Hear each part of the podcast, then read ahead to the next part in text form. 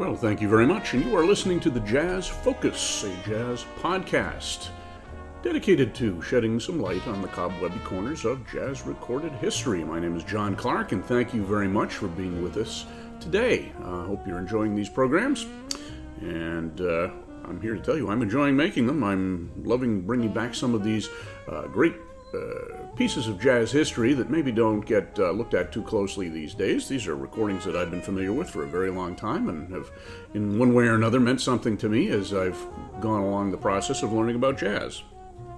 Today, we're going to be featuring three sessions uh, recorded by Earl Hines and his orchestra. This was the band that Earl Hines had at the Grand Terrace Ballroom in Chicago in the middle 1930s. And uh, some of you who've uh, been with us for a while may remember the podcast we did a while back of the Fletcher Henderson Orchestra from 1934. We looked at uh, three recording sessions that he did in New York um, that were uh, some of the first sessions that were recorded for Decca Records. Decca Records was founded in the fall of 1934, or actually started uh, operations uh, with uh, big bands and, and, current jazz acts about then.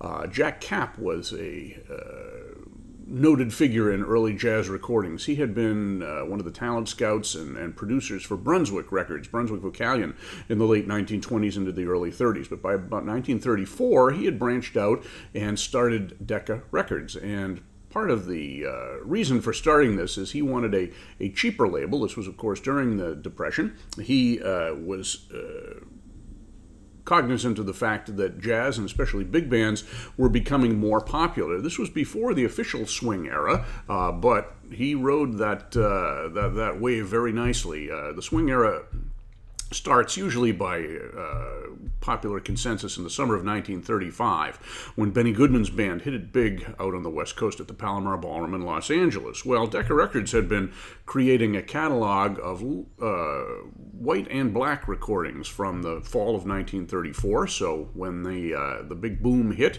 they were uniquely uh, situated to take advantage of that. Uh, in addition to Earl Hines and Fletcher Henderson, the, the Decca Recording Company, recorded uh, Jimmy Lunceford's band, uh, Louis Armstrong's band at the time, and quite a few others. So, this group that we are going to talk about, uh, as I said, was a, group that was working at the Grand Terrace Ballroom, which was one of the fanciest ballrooms in Chicago. Started in about 1929, 1930. It was initially funded uh, by uh, the syndicate, by the gangsters, especially Al Capone, who had a very big hand in the management of the Grand Terrace. It was run nominally by a fellow named Ed Fox, who was, I guess, a kind of a minor uh, mafia uh, don or a worker, um, and he was responsible for getting the Hines band in there. Although interestingly, for the first couple of years of uh, Hines. Um, uh,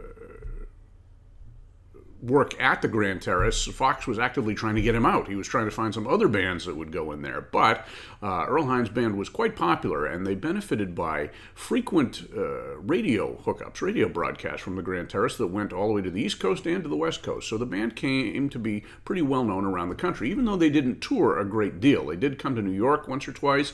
Um, I think they made some local and regional tours, but their real job was playing for the dancers and the floor shows at the Grand Terrace. So, a little bit about Earl Hines. He was born in 1903. He uh, always said he was born in 1905, but after he died, uh, the secret came out. He had shaved a couple of years off his uh, birth. You have to wonder why people shaved a couple of years. We're going to hear about a musician in Earl Hines' band that shaved uh, over 10 years, and I guess we can understand that, but uh, two years doesn't seem to be too much. Anyway, Hines had a very long life. He lived to be almost 80 years old. He died in 1983, uh, and when he died, he was still at the height of his powers as a pianist. He was uh, one of the truly great jazz pianists in history, and sometimes he doesn't get his full due in that regard simply because he was known as a band leader. He led this big band from about 1929 up until the late 1940s, and then he went on the road with Louis Armstrong's All Stars for a while, playing in uh, a New Orleans Dixieland type of setting. Uh, then he founded his own New Orleans slash Dixieland type of band that was active in Chicago and then out at the Hangover Club in San Francisco before returning to more modern jazz and swing and even some early or, or some proto bebop in his later groups before he really became recognized as one of the great solo pianists of all time. So he was born in uh, just outside of Pittsburgh, Pennsylvania, as I said, in 1903. Uh, he started playing trumpet, but he said that actually hurt his ears, although his style of trumpet uh, playing was translated somehow to piano. He was noted for his octave uh, melodies, playing them in different uh, octave uh, passages so they would cut through the band. You have to figure back in the 1920s, uh, pianos sometimes were not very good, and no different in the 2020s, I suppose. And by hammering out melody lines in, in octaves, the piano player could be heard over a larger band.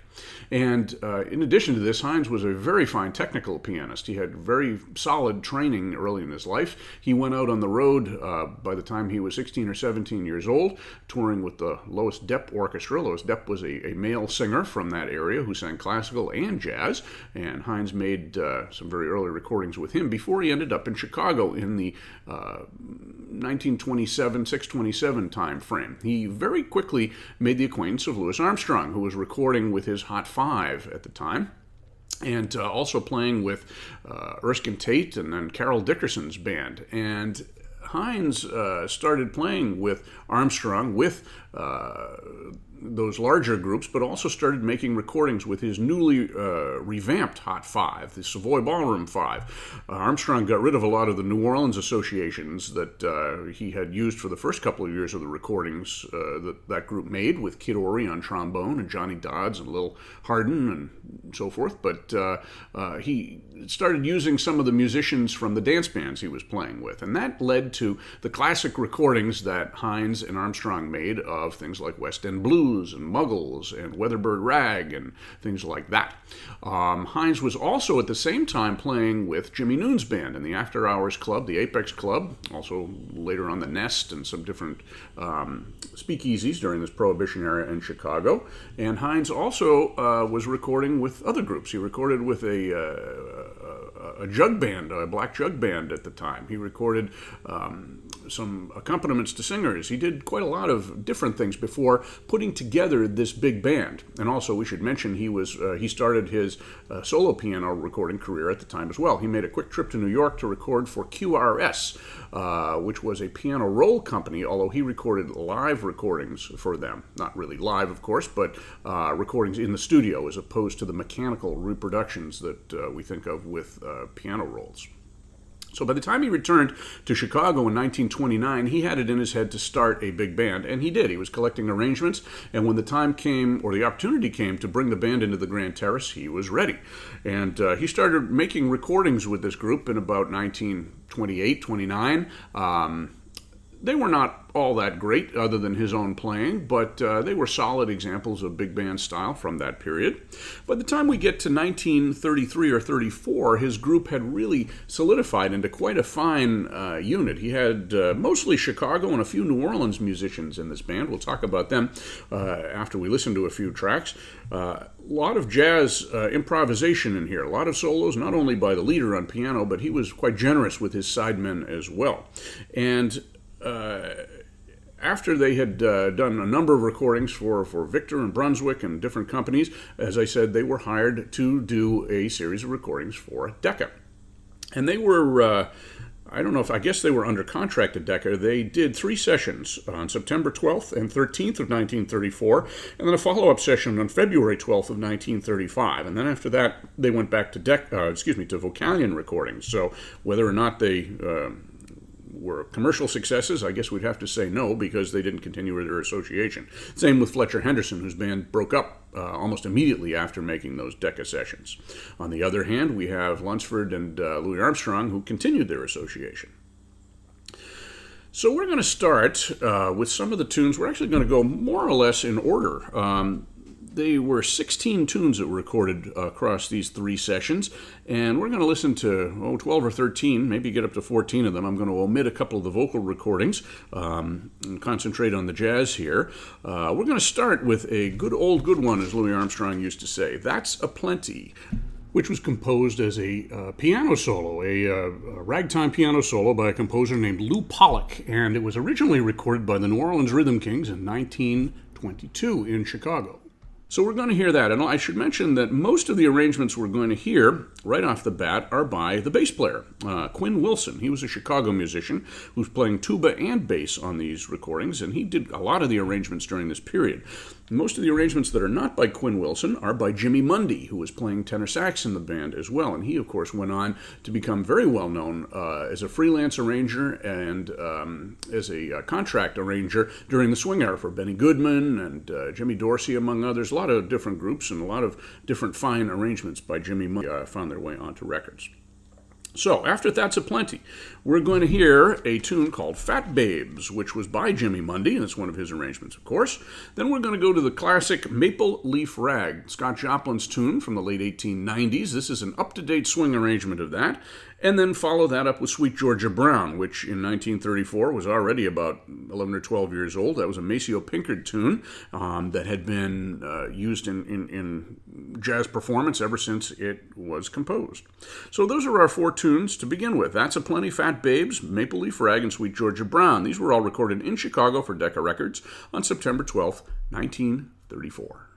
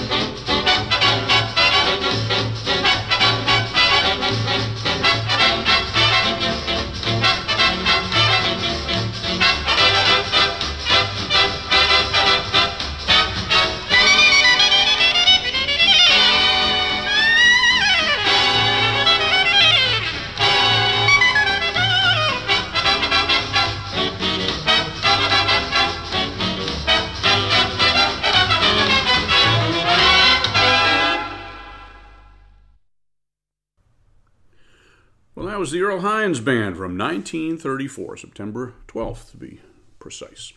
So, a little bit about the personnel of this band. Um, we had three trumpets here. We had a man named Charlie Allen, who was the lead trumpet player. He had uh, played with Hines Band earlier. He played with Doc Cook's band in the 1920s. He had a brief term with uh, Ellington's band in the mid 30s, about a year later. Um, and then he uh, went back to Earl Hines and then stayed in Chicago and became a music educator. Uh, George Dixon was uh, the second trumpet player, or another trumpet player. He is responsible for most of the muted solos we're going to hear. It's a little hard uh, disentangling some of the trumpet solos, but generally speaking, he plays muted. Uh, and we heard him featured on Maple Leaf Rag and Sweet Georgia Brown. He tended to play in a little bit more of a staccato style than the other trumpeter, whose name was Walter Fuller. Walter Fuller was a big part of the Hines Band's. Um, showmanship. He was a, a, singer. We're going to hear him on the next number. He sang in a kind of a breathless Louis Armstrong influenced style, and his trumpet playing was very influenced by Louis as well. He has that big open sound, very dramatic, and uh, pretty easy to pick him out. We heard him on uh, That's a Plenty, and I think a little on Fat Babes too. So we'll be hearing them. George Dixon, I should also mention, uh, could double very well on saxophone and occasionally on violin as well. So he was a, a, good guy to have in the band to for an arranger to uh, to put to use in different ways. In the trombone section, we have Louis Taylor, who uh, was not really a soloist. He would play some of the straight melodies. I guess he was more the lead player. Uh, he'd been in Chicago for a while. We also have uh, William Franklin, known as Billy Franklin, who uh, did a little of the early jazz playing uh, on. Um, the ni- late 1920s and early 1930s sides. He was actually known as a singer. He was a, a tenor uh, singer. And later on, after an automobile accident, which we'll talk about later, he uh, couldn't play trombone anymore, so he drifted over to the classical world and became a very well respected uh, opera singer in Chicago from the late 1930s. Rounding out the trombone section, and interesting that we have three trombones. Uh, that was a, something of an innovation in the mid 30s. The only bands who were doing that were on the East Coast. We had Duke Ellington and Don Redman's band, who were um, doing some interesting arrangements for trombone trio. But the third member of the trio was Trummy Young.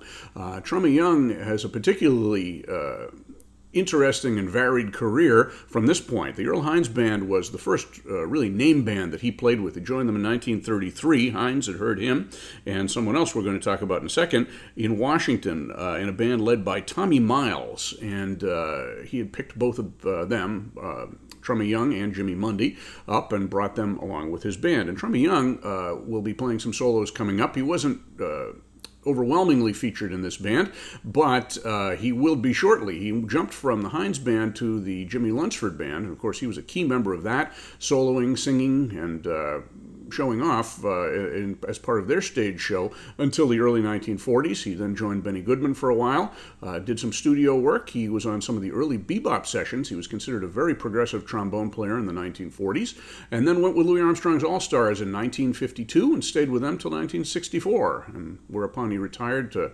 Hawaii and uh, made occasional recording dates and played occasionally there. In the saxophone section, we have on lead alto, I presume on lead alto anyway, Omer Simeon. Omer Simeon was a New Orleans native who grew up in Chicago. Uh, he is a really unsung musician in a lot of ways. He's given immense credit, as well he should be given, uh, for his clarinet playing on the Jelly Roll Morton sides, the Red Hot Pepper sides from 1926, 27, 28. He also recorded with King Oliver's uh, Dixie Syncopators and did fine solos. Uh, he was a, a well represented on record in Chicago uh, during that period. He recorded uh, with um, Jabbo Smith, with uh, many of the other groups in there as well. We heard some of his playing on an earlier podcast uh, with Jabbo Smith under his own name and also um, with Reuben River Reeves. So he was known as a clarinet player, but he was a very uh, accomplished musician. He could read well, he could lead sections well. He's responsible for the alto saxophone solos we heard uh, so far on That's a Plenty and Maple Leaf Rag. He's going to be featured on alto, uh, on baritone sax, and uh, I think on at least one clarinet solo as well. So he was really responsible for leading that section. Playing second alto was uh, another interesting clarinet player, Darnell Howard. Darnell Howard was born in 1895, making him one of the oldest musicians in this band, although he was very vain about his age. He did a, an interview with uh, the Hogan Jazz Archive uh, in the 19.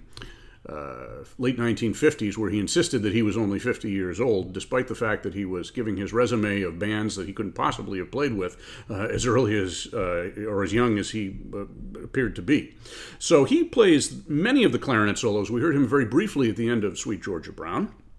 Um, he'll also do uh, some alto sax, and you will hear a violin solo from him. He started out as a violin player. He made his first recordings with the W.C. Handy Orchestra in 1918 as a violinist, and then he. Uh, went through a very peripatetic phase in Chicago. He played with all kinds of groups. He toured uh, the Orient. He went to Shanghai. He went to uh, England, to France. He played for James P. Johnson in a show that went over to England in the mid 1920s.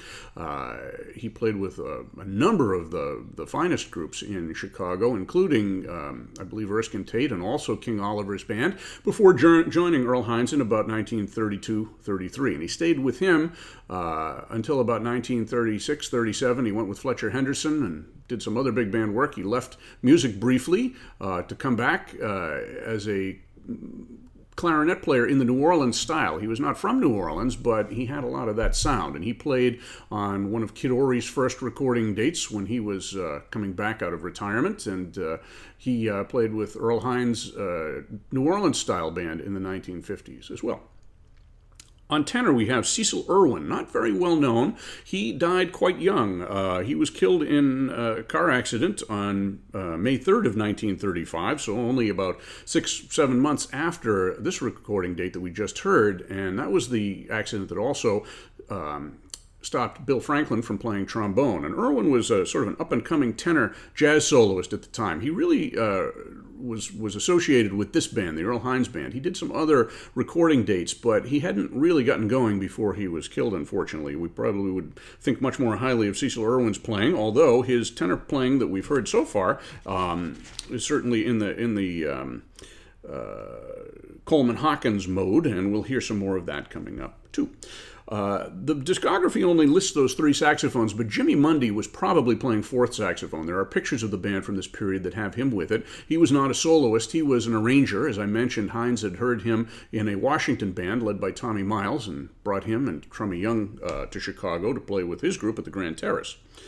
In the rhythm section, of course, we have Earl Hines featured on virtually all of the numbers. Um, the ones that we heard that really show him off to the best effect, I think, are Fat Babes and Maple Leaf Rag. I should mention Fat Babes, the Mundy arrangement, uh, was composed by him and makes especially good use of the trombone trio we have Lawrence Dixon on guitar. Uh, he had been with Hines for a while. He stayed with him for a number of years. He ended up playing with Franz Jackson's New Orleans All Stars, uh, kind of a retro New Orleans traditional jazz band that was very, very popular in Chicago from uh, all through the 1950s and 60s. Franz Jackson played with Earl Hines on saxophone, um, much younger than most of these musicians, but he went and, and got some of the older guys out of retirement or semi retirement and put them together in a group that had a lot of success during that later period. We have, as I mentioned, Quinn Wilson on uh, string bass. I think he may play tuba on one number coming up, but by and large, he had switched over to string bass by this point. He was a Chicago native, also played violin, and was responsible for many of these arrangements. And his arrangements, I should mention, of um, Sweet Georgia Brown and Maple Leaf Rag especially, really feature the saxophone section. Uh, he did some wonderful four piece uh, saxophone soli uh, passages in there.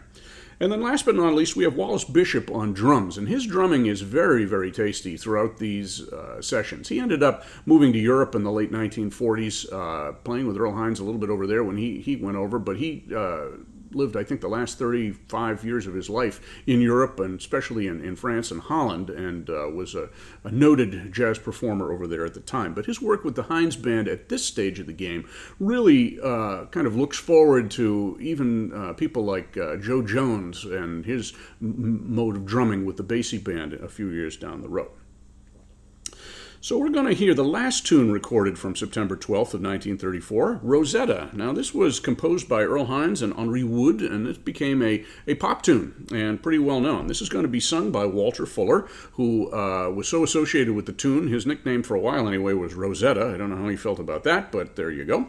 Uh, we're going to go on from that point and hear three tunes from the next day, September 13th. All jazz standards, and why uh, these uh, recording dates were so heavily weighted towards earlier jazz repertoire of the 1920s? I'm not sure. Uh, Jack Kapp obviously wanted these bands, Henderson and Lunceford and, and Hines, playing their jazz repertoire, and apparently Hines uh, featured these tunes m- more often. Apparently, I guess he must have had a more conservative repertoire in Chicago than, for example, Fletcher Henderson had in New York. So the three tunes after Rosetta we're going to hear are Copenhagen, Angry, and the Wolverine Blues. And we'll tell you about those when we get there. So, Rosetta, Copenhagen, Angry, and the Wolverine Blues.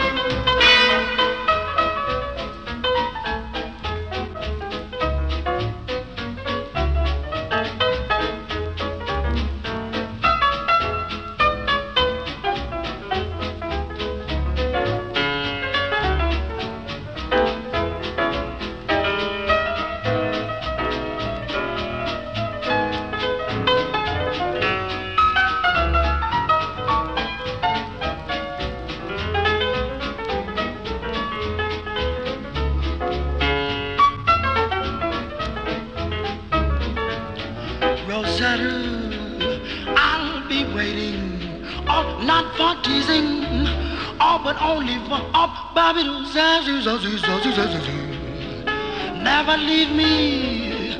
I'll be always, always the one, dear. Oh, baby, my love for you. Why, you've made me learn, learn to forget all those things, things that could keep us apart. Why, Rosetta, never leave me. I'll be always, always the one, for you.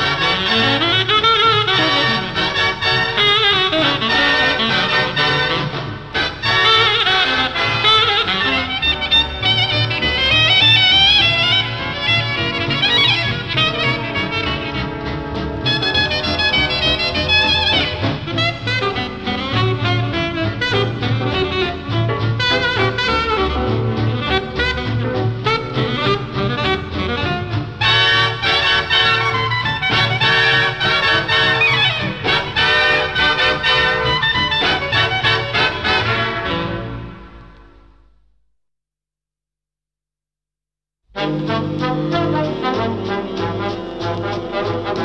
you.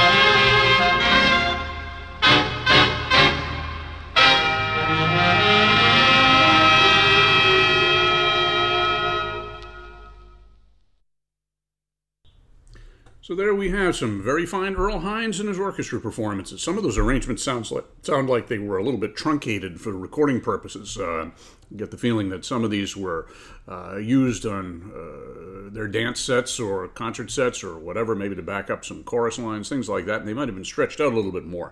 Clearly. Uh, Hines valued his soloists. Uh, he featured himself, as he should have, more than anybody else, but uh, a lot of these soloists got a lot of time on these recordings.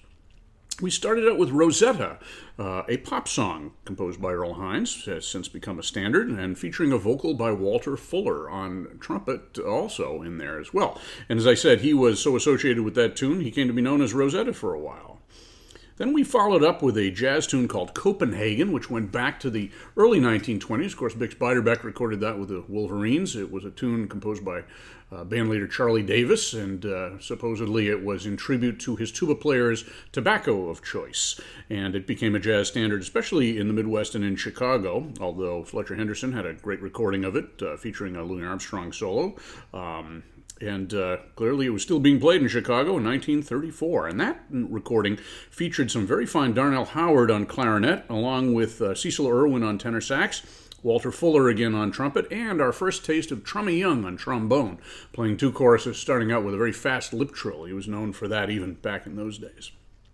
And that featured an excellent Earl Hines solo, but the next tune gave even better Earl Hines. The pop tune Angry from about 1924 was done, or actually a little before that, 1922, was done by the New Orleans Rhythm Kings, and it's credited to uh, Dud Mecum, who was a Chicago musician, and the Brunies brothers. Um, also Jules Cassard, who was a New Orleans player. And uh, that may have been a tune that was composed in New Orleans, who knows, but was published in Chicago. And Hines takes two choruses on that, accompanied just by Wallace Bishop on drums, and uh, really gets into the uh, guts of the tune. He takes it outside his rhythmic uh, peregrinations are, are, are, extraordinary. He was a, the most rhythmically secure piano player, at least until Art Tatum, and some would say uh, he and Tatum were, were definitely uh, on a par together in, in, in terms of that. So that was Angry. Then we followed up with a Jelly Roll Morton tune, Wolverine Blues. We can see that Hines was uh, exploring the early Chicago jazz repertoire with this. This is an up to date arrangement, uh, in this case um, by Quinn uh, Wilson again. Uh, I should mention Jimmy Mundy um, was the arranger for Copenhagen, and he will be for the last tune as well. All the other uh, tunes were arranged by Quinn Wilson. So Wolverine Blues featured uh, the two trumpets. It started out with George Dixon on muted trumpet. A little bit later, we heard Walter Fuller on open trumpet, and Darnell Howard uh, playing a clarinet ride over at the end of the recording. And in between, we heard Omer Simeon. We also heard him uh, on Rosetta playing alto sax. And Simeon was really, as I said, an underrated musician. He had been. Um, tapped to join Duke Ellington's band, I think about this time. Uh, this was about when Otto Hardwicke left the Ellington band, uh, for a while anyway, uh, a little bit before 1934. And I believe in Barney Bigard's autobiography, he said that he was trying to get Simeon into the Ellington band, and Ellington was all for it. But Simeon's wife vetoed the deal because she wanted to stay in Chicago. And uh, Bigard said Simeon uh, always regretted that decision not to join Ellington because he would have been probably the section leader and featured and quite a bit of, uh, better known uh, because of that. Then we finished off with a, an extra tune, Rock and Rye by Earl Hines. This was a Jimmy Mundy arrangement as well. Really stomping arrangement. Featured Cecil Irwin and Walter Fuller on trumpet, uh, with a very unusual kind of a, an indefinite ending that, in this case, I don't think was a truncated version. I think it was meant to be that way. So that uh, a little bit more modern than the other tunes we've heard from the Earl Hines Orchestra. As I said, Earl Hines' band was resident at the Grand Terrace uh, through most of the 30s, from 1928 until 1938, and I think a little bit after that. Uh, Fletcher Henderson's band was also at the Grand Terrace for a while, but Hines uh, was there really up until uh, Al Capone was no longer an influence on the the racketeering mob in Chicago. He was one of Hines' protectors, and Hines actually spoke highly of Capone, said he was a good man to work for, as good as a gangster could be, I suppose, but he did appreciate music.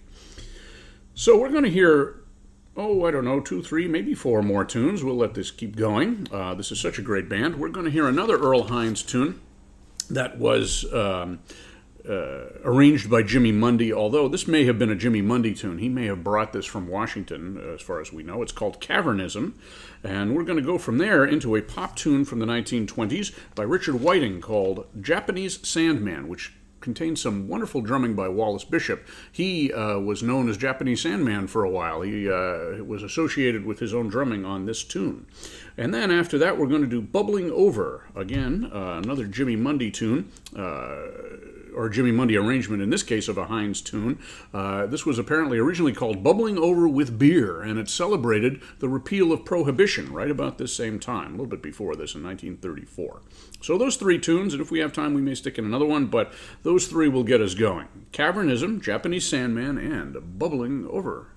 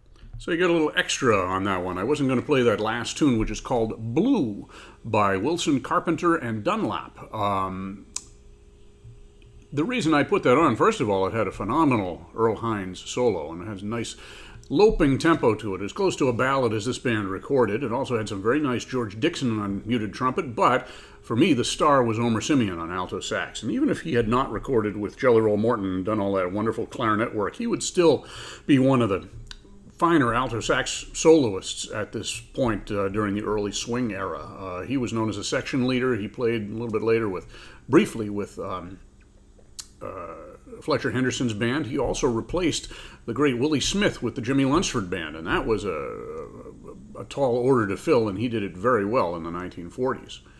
So we started out with Cavernism. And uh, this was, a, a, as I said, a tune probably by Jimmy Mundy and uh, arranged by him, and it featured Darnell Howard on his first instrument, violin. Howard did not record a great deal on violin in a jazz setting, although he did a few things here and there. He was considered to be one of the better jazz violinists of the 1920s and 30s and was thought to have influenced such better known jazz violinists as Eddie South and Stuff Smith. Uh, and periodically in his career, he went back to it and would record occasionally, but uh, he was much better known as a clarinet player. And we heard him on clarinet on several other tunes.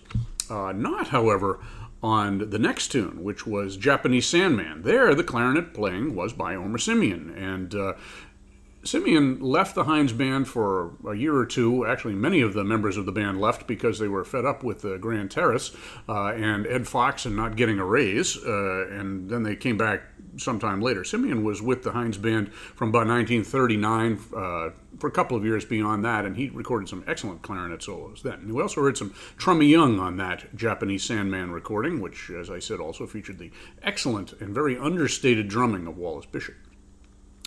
Then we went to Bubbling Over with Beer, which featured a raft of soloists Omer Simeon on alto, Darnell Howard on clarinet, and then the two trumpets. First, George Dixon on muted trumpet, and Walter Fuller on uh, open trumpet in that Louis Armstrong style. And again, some very fine Earl Hines playing all the way through this collection.